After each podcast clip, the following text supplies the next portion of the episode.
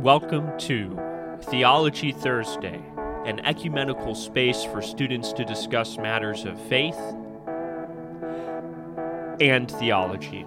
I'm your host, Connor Grubbs. I am your co host, Ryan Bach. And I'm your co co host, Johnny Grubbs. Well, we're here. Uh, it's, it's, well, Thursday probably for those of you listening. Wednesday for us. Uh, I, I like the studio, guys. I do too. I think it's uh, it makes me feel like I'm a podcaster. Yeah. Yeah. Even though you aren't. No. I am just I'm a fake. I'm just kidding. I like your shirt. Thanks. You My can. mom got this for me Wow. at Walmart. Wow. Yeah, we're at Walmart now. No. Where, where, where can you actually get that shirt, Ryan? You could get this shirt by being a supporter of the show on Patreon. Correctamundo.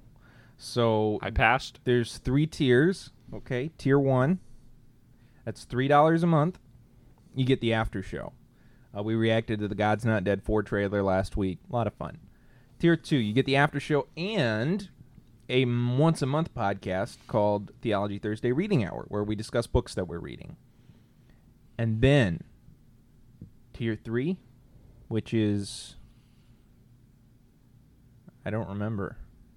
Ooh. There's three, six, might be nine. Did I? You get to go to lunch with the Theology Thursday. Whoa. That's four hundred dollars a month. Uh, no, uh, the, but but the tier three you get the merch too. So things like the t-shirts. Um, we're we're doing mugs soon. We're also the the t-shirts. Um, we will do a new design once we run out of these. So sign up.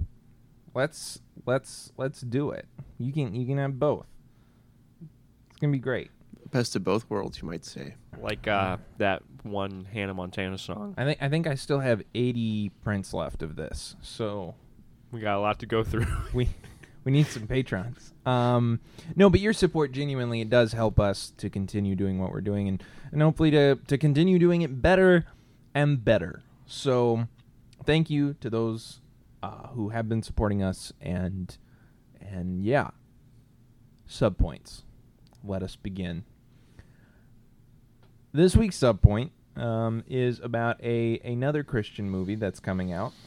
Okay, so we discussed God's Not Dead um, last week on the after show. Uh, this week, I wanted to discuss uh, the documentary that's coming out called The Jesus Music. Okay, and so this uh, is a documentary basically uh, chronicling the history of contemporary worship music, Oh, that'll contemporary be Christian music. that'll be interesting. So it it kind of starts around the hippie movement and the Jesus movement that came out of that. You know, a lot of Calvary Chapel churches kind of came out of that.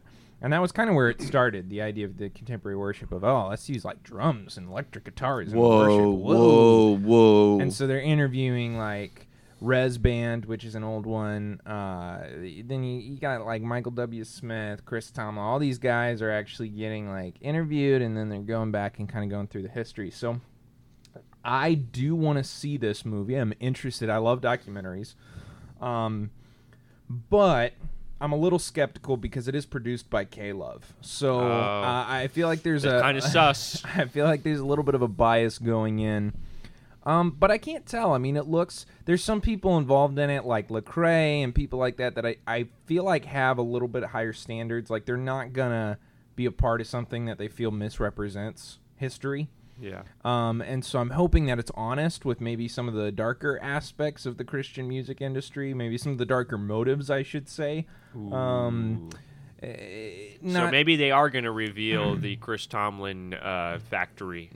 Maybe there's there's one part in the trailer where Toby Mac is like, "I've never told anybody this before," and it's like, what? He like, knows. Toby Mac accidentally ripped one of the Chris Tomlin robots' arm off. yeah. No, so they're that- not and they- robots. They're yeah, they're clones. actually clones, like Yeah, Star Wars. Yeah. okay. So Toby Mac walked in on the the test tubes or Yeah. something. Uh, He's like, that looks like a baby Tomlin. um, and then he stole one. Maybe he has one. Maybe maybe he's been Like a raising pet Tomlin. Maybe he's been raising a baby Tomlin, and that's what he's gonna reveal. He's like, "Hey This- guys, I want to take you to my penthouse. I'm gonna show you something I've never shown anybody." This is baby Tomlin Jr. he's got. Get it. Oh, so um. Anyway, I feel that maybe it's not gonna be. Uh, you know, honestly critical of like maybe some of the Yeah. kind Do of- do we really think K Love would be critical of contemporary Christian music? right. I don't know. I think there's a help. I don't know that he would be. Okay. I mean, it's part of his like uh, bread and butter. But Caleb's not a person, Johnny.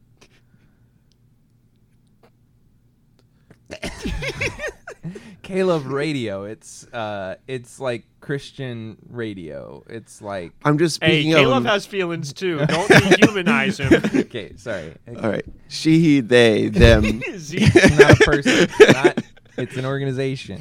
you don't know who a person is. what is a person? Oh boy. I always thought that Caleb was both a station and a DJ No. for some reason.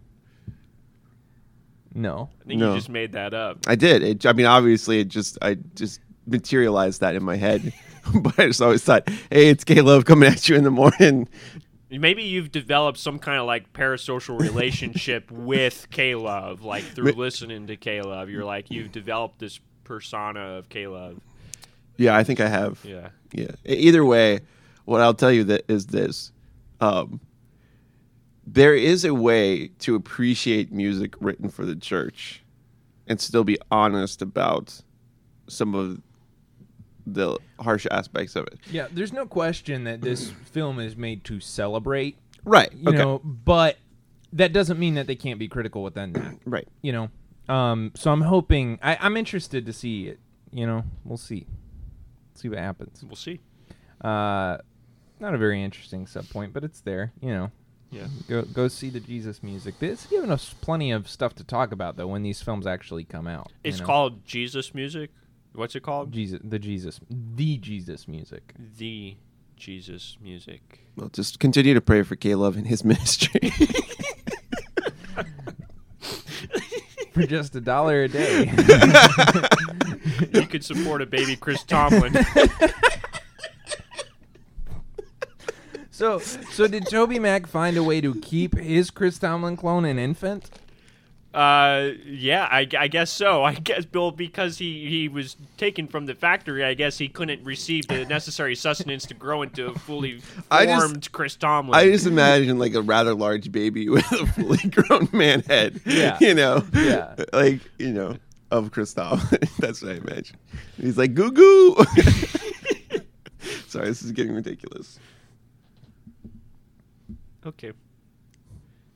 So today, we are going to talk about Christian Zionism. Ooh. It's totally non controversial. Woo! So Zionism, we'll start there. Um, Zionism is actually, I was surprised to find, fairly recent Oh yeah. ideology. Oh, man. Yep. Yeah, Zionism. There's Zionism, and then there's Christian Zionism. Interestingly enough, Christian Zionism actually comes before Zionism. But to to put it just to get the definitions out there, Zionism is a national movement for the uh, return of the Jewish people to their homeland and the resumption of Jewish sovereignty in the land of Israel. So it's this national movement to get Jewish people back in Israel and to establish Israel as a sovereign uh, state. So that's Zionism. And then Christian Zionism has a religious twist on this. Uh, Christian Zionism is uh, is well, it's it's Christian support for Zionism. But where the religious aspect comes in is is that Christian Zionists are much more interested in the uh, in the in the prophetic fulfillment of Israel, uh, the state of Israel. They Christian Zionists view the establishment of the state of Israel as a as a fulfillment of prophecy, and that God is is uh, using the state of Israel to fulfill His purposes here on earth. So that's the religious twist of uh, Zionism. But as Connor said, Zionism is a recent development in history. If we think about the church eh, over the course of 2,000 years, we know that the church has generally been very anti Jew. Okay? We think about, for example, we, we hear about Martin Luther, and you know, what did Martin Luther say about the Jews? Martin Luther didn't like the Jews a lot, and he, he, he wrote some very anti Semitic stuff about the Jewish people. So, for most of Christian history, Christians have been very anti Jew. In the in the 17th century, we see the rise of the Puritans, and actually, we see an interesting development with the Puritans with their eschatology. They become they become well they are postmillennial. And if you're wondering what postmillennialism is we did a few episodes on eschatology. The basic premise is that the world gets better the world becomes more christian and then jesus returns the second coming. And in the postmillennial view uh, many puritans believed that at the end of time there would be a mass conversion of jewish people. Now that's not zionist. That's that's what this, that might be what we could call a proto-Zionism because what what developed from that idea is that many many Puritans, many reformers believed that uh, the that Jewish people would become Christian, and then the, the a very natural result of that is that they would establish a nation for themselves. So that's that's a kind of proto-Zionism, and then in the in the 19th century this develops more in Europe. What happens in Europe is in European history, particularly in the 19th century, there is a lot of turmoil. Right there's there's wars. We know about Napoleon. Napoleon's taken over half of Europe. Uh, there's all these revolutions, and what does that do to eschatology? We know that in eschatology, many people they interpret their eschatology by the current events. And so in Europe in the 19th century, there is a return to a historic premillennialism. And with that, there, there, there's more interest in the prophetic fulfillment of Israel, and and there's more interest in Israel itself, and and this is this is also emphasized because of that market revolution. There's more travel. Uh, there are tourists to Israel. You could go visit Israel now, and so and there's a lot of literature about Israel. And so there's a lot of interest in Israel uh, from the Christian perspective. And uh, this, um, by the way, you guys can stop me at any time. I don't want to be lecturing here. No, I like it. Okay, excellent, excellent. This is a good setup. Uh, there's a lot of Christian interest in Israel because of this theological development, this this return to historic premillennialism, and uh, and it, but it's still tied to this idea that the Jewish people will convert to Christianity. Because historic premillennialism is still well it's not it's not dispensationalism and that's we're going to get to that in just a second uh, and what happens in Europe and this this bleeds over into America is this actually bleeds into the politics and now and now we're hearing politicians advocate for this kind of uh, for some kind of proto Zionism, this desire to see the Jewish people have their nation. And then we get to dispensationalism. And dispensationalism, I guess, I don't know what, Johnny, you have prepared for this discussion. Uh, I don't know if you have anything about dispensationalism itself. But dispensationalism changes the game for Christian Zionism. Dispensationalism was developed in the mid uh, to late uh, 19th century. Most notably, a dude who really, I guess you could say, founded it was John Nelson Darby. Uh, he was uh, he was in Europe and uh, he wrote several books about it. And then we know about Cyrus Scofield.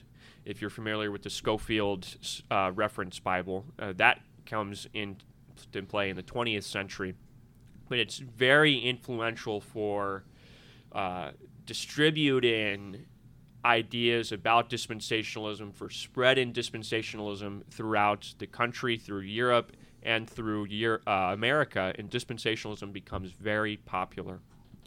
And to break down dispensationalism very, do you have anything on this, by the way? No, no, no, no. I mean, not yet. No. I- Okay, okay.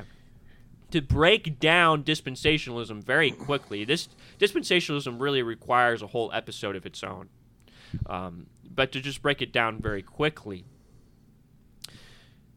it's a hermeneutical framework her- uh, f- for how we understand the Bible.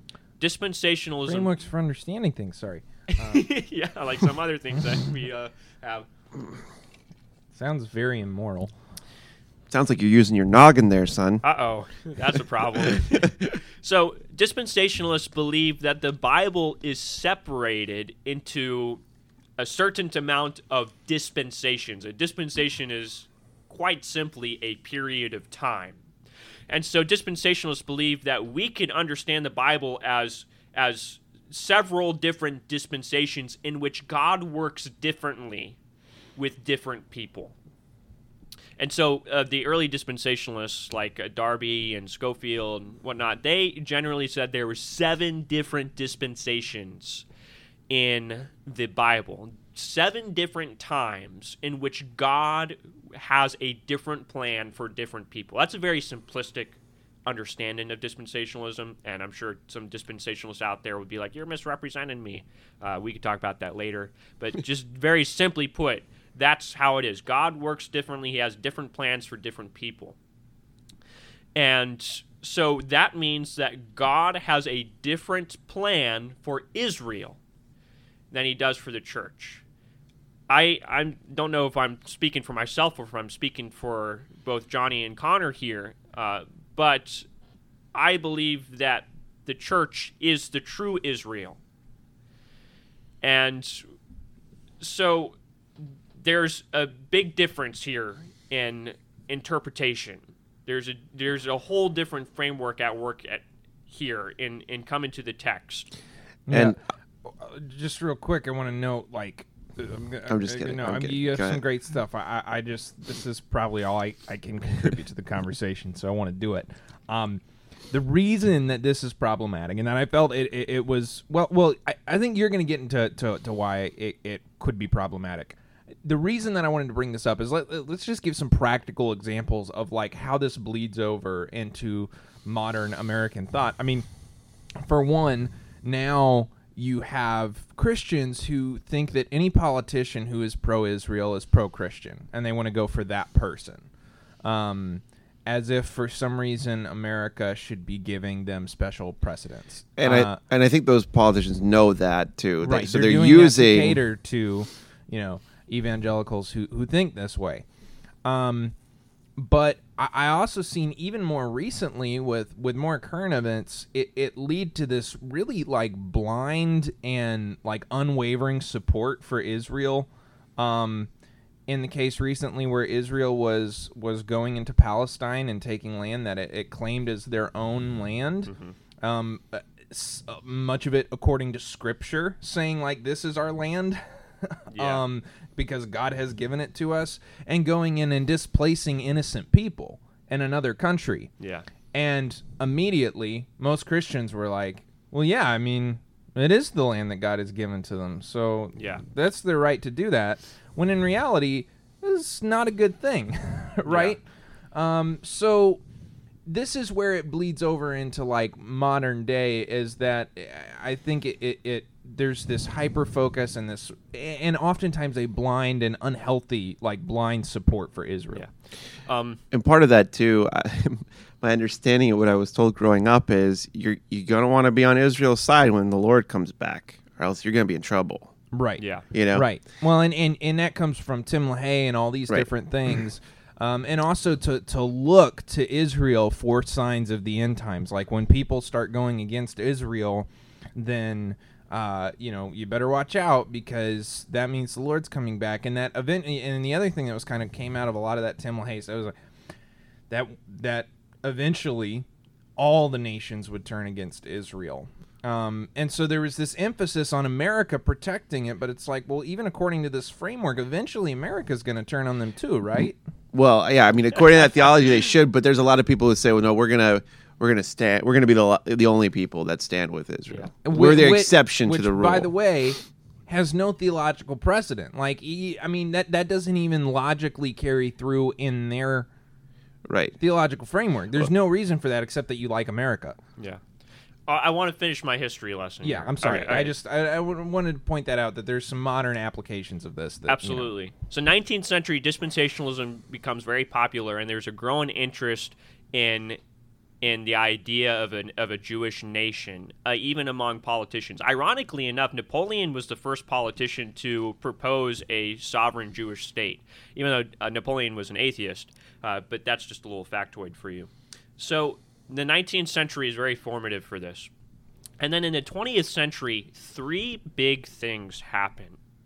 The first one is the Balfour Declaration.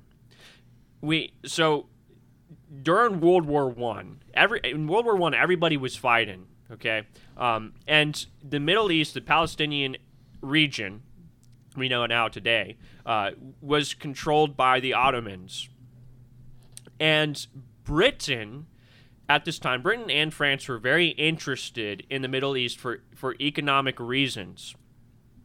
And so uh, Britain makes a promise to uh, the Arabs in the Palestinian region. He, he, the Britain promises you all could uh, you all could could self govern. Okay, that's the first promise that Britain makes, and then Britain does an old switcheroo and goes to France and says, you know, after World War One, that area it's going to be kind of an international area, and then you, France, and me, we will like split up uh, Pal- uh, Palestine, and you guys could kind of have control over one area, we got control over the other area. So that's the second promise that Britain makes, and then comes the Balfour Declaration.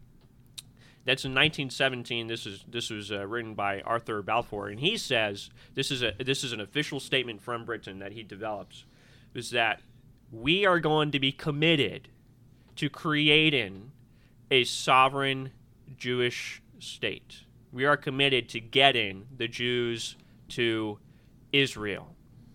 And so after World War One, in the Middle East and in many developing countries, we have what's called mandate states. And mandate states were uh, states that were created by the Allied powers uh, that kind of function as Allied colonies.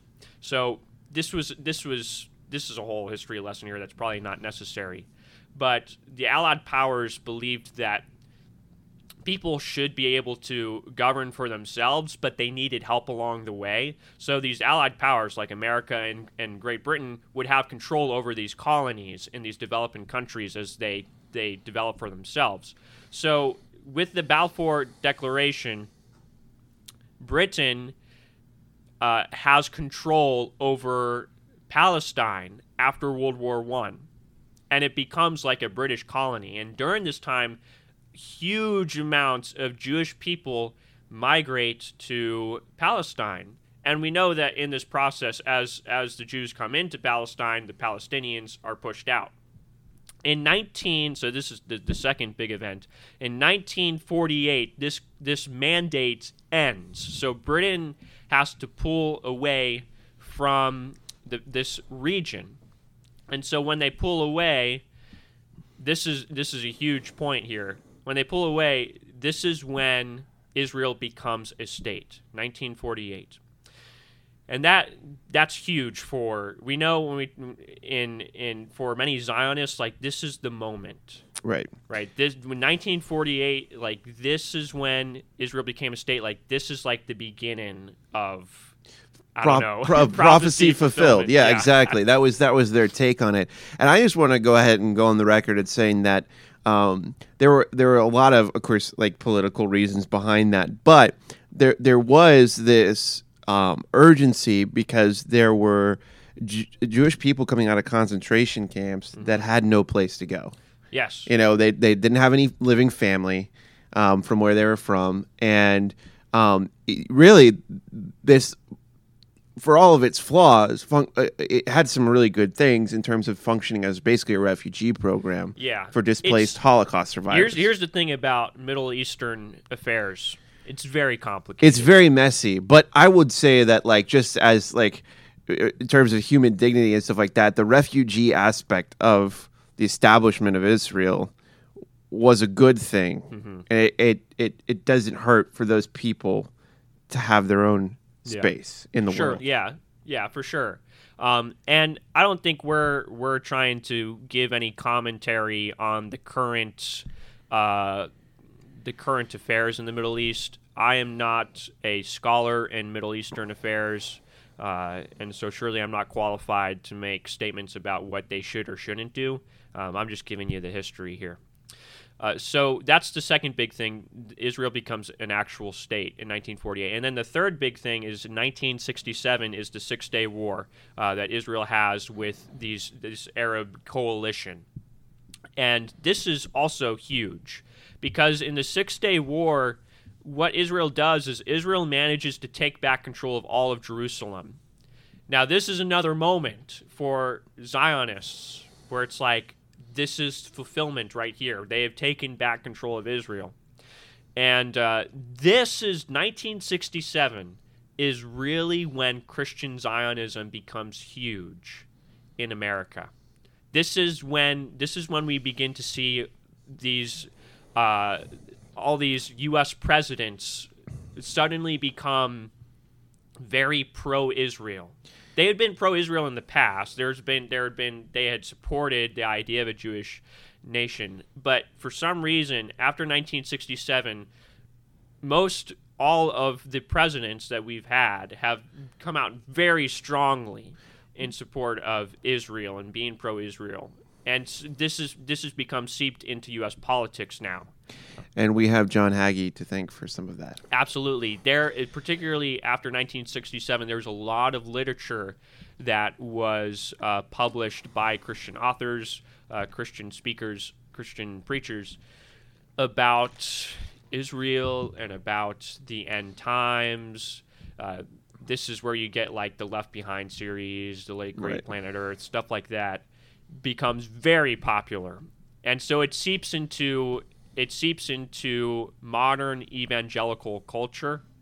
Um, nowadays, many people they can't think about evangelicalism without associating with Zionism. You know, there's such there's uh, there's a marriage between evangelicalism and Christian Zionism that has developed in America. So here's what I'll say about. Are, are, are we? Getting, done. Okay. I'm done. All right. So so here's here's where. Wait, I, I- I just thank you, Ryan. yeah. Good thank job. you. Uh, that history degree is really paying off, huh? I, I took no classes about Israel in, in uh, No, no, but I can tell that you like you like history. You got a good way of kind of compiling the information and then communicating it. Oh, So thank I you. just I just want to acknowledge that. Thank you. You're a little, little house Absolutely. historian. Now for the Appreciate house heretic. Sure. Well, here's the thing. Um, you can't uh, shy away from the fact, and you didn't, but it's, it's so closely tied to America and American politics and American popular American eschatology at Yeah. different points in time, right? And um, I think that the most problematic part of it is that Zionism elevates a people group and nation above others, which is something that okay, I'm a hot take here.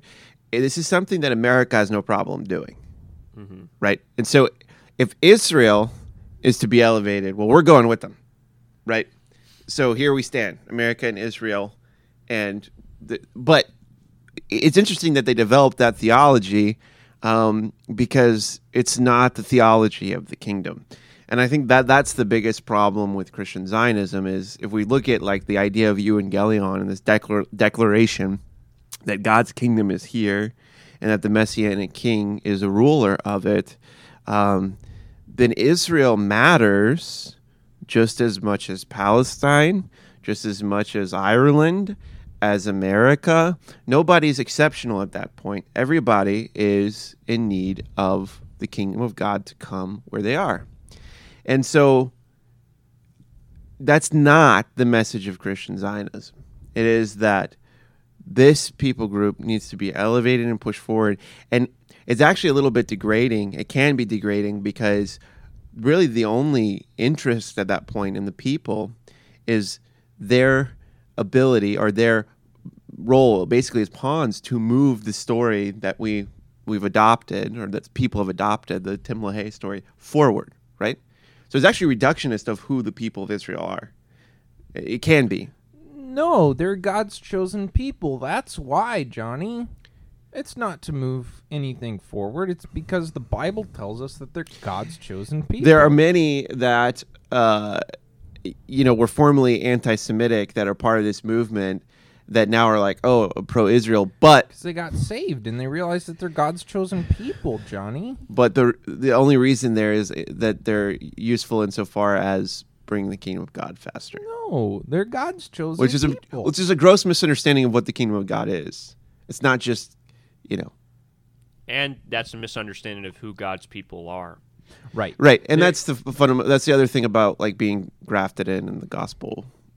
Right, I, and I think we see it in, in, in Paul's ministry and, and, and in the early church that there's this this shift that happens with Christ that you know there there there is an emphasis in, under the old covenant. Obviously, there's an emphasis on Israel, but that's completely shattered in the new covenant Right. you know there's there's the church which you know as you're describing earlier i do think we're all in agreement with the idea that the church is the new israel it's the, Or at least a true right, Israel. like yeah and and this is uh the church is god's chosen people and it's very clear that every tribe every tongue every nation you know is is represented in the body of christ so um yeah it's a little Yeah, I, I just want to quickly clarify. I don't think we believe that the church replaces Israel, but rather that the church is was the true Israel all along, and that the nation of Israel was a foreshadowing of that, or or a physical manifestation of that in the Old Testament. So I just want to clarify. We don't believe in like a replacement theology where the church replaces Israel or anything like that. Like the church has always been uh, those those who have faith in God tho- are the children of Abraham. Right. That's what uh, that's what Paul says. Right. Well, and isn't that kind of the picture of, of being grafted in? Is it's not it's Mm-hmm. Yeah. not a replacement. Right. It's hey, this was just a piece of it. Right. Here- here's the full picture. Yeah. Um, and and so I do think that's important to understand. Um, but yeah, it, it gets us into a lot of like political and theological weeds. Um, when when we think this way. Yeah. Yeah, I just think it's problematic because it doesn't see. I don't think it sees people, or it can. It can become a thing where we don't see people as whole people. You know, it's like the Palestinians are reduced in in their identity. You know, as the anti-Israel people. Israel Israelis are reduced in their identity as the people that are going to make Christ come back. You know, Yeah. and And America's elevated to the people who are going to help them. exactly right and uh, we're the heroes in the story they come alongside them and so um, i think that nations are just that they're just nations and that, that god is is you know willing and, and, and wants to rescue people from every tribe tongue people and nation and so i think there are some people who would hear me say some of this stuff and say oh he's anti-semitic you- believe it or not, you know, uh, there's many in the in the movement of Christian Zionism who would say, well, that's just a subtle form of anti-Semitism, and uh, it's just not the case. You know, like like I would much rather. Um, gosh, I don't. I got to be careful. I don't want to call out organizations, but I would much rather. When I was part of Operation Mobilization, they had a camp um, on the Sea of Galilee.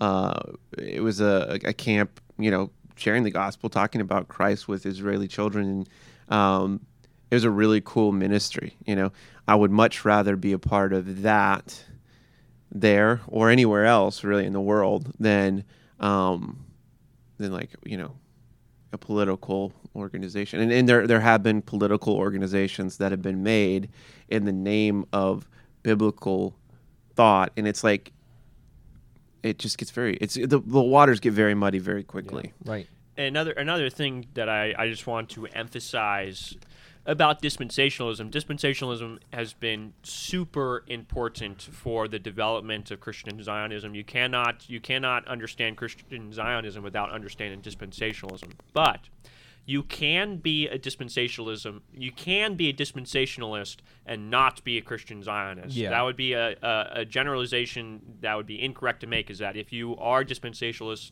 Yeah. you are a Christian Zionist, that is not the case. But surely, most every Christian Zionist I have ever Yeah. encountered has been right dispensationalist. and, Yeah. and I, I have spoken with uh, with people that you know i love dearly but they try to separate like uh, just try to separate in your mind the, the eschatology from you know the fact that we should just be christians should be pro-israel and i'm like christians should be pro Everybody. People. everybody you know like Right. so I think. I uh, mean, there's a unless reason. you have that eschatology th- th- then you can justify that but like so so you can't separate it from bad eschatology Yeah. um I just think you know neither Jew nor Greek. Like there's yeah Yeah, I mean eh, the the the way of Christ does not emphasize or elevate any people group or any nation above another. That's just not doesn't fit Yeah. into a gospel framework. So I'm big. I'm big on world missions. I love it. I love the idea that we could share this good news and be a witness to uh, Jesus, who who we follow uh, everywhere. So I love Israel. Yeah. I you know it's not that I support the nation state of Israel. I don't even you know I don't I don't have allegiance to any nation on this planet. Um, I'm a you know I'm an American citizen. That's it. But but uh, I don't I don't have allegiance to anything other than Christ and His kingdom. nice. Sound like a socialist to me. Sound like a socialist liberal freak. Yeah, you Marxist, coffee drinking, Starbucks drinking Marxist. So I think the real uh, takeaway is uh, uh, love everybody. Love everybody. especially the Jews. Wait. and I want to get a T-shirt. We should get a T-shirt as part of our merch. Eschatology matters. Um, does. Yep. I think that there was a time where Revelation was just so spooky and weird for people that they were just like, "Yeah, I'll just read Left Behind instead," you know. And it's like, um, it, it's really caused a, lot of problems. The spillover of bad eschatology is is so detrimental.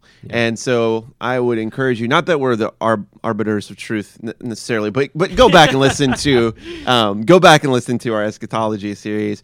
Um, how we read our Bibles and understanding genres and all that kind of stuff is so important um, Yeah. to to to all of this. Yeah, for sure. No, I and, I think you know most of the New Testament, as far as genre, is pretty straightforward. I mean, we have like the Gospels and Acts, and then we have a bunch of letters, and it's like, yeah, um, Revelation is certainly in the New Testament. I think as far as like structure and you know as far as apocalyptic literature, like that is the thing we are the most far removed from. Like his, Right. fro- as far as having like a historical understanding of how they would have understood it. Right, and, and and this is like almost becomes a whole separate podcast, but we because of that, we also don't recognize that genre in the Old Testament when it comes up. Yeah. because it's already it's already established for us many times in the Old Testament, um, and we don't know that we don't know how to recognize. So don't just read your Bible, but study it it. yeah, and uh, and and and study it well. and BibleProject.com.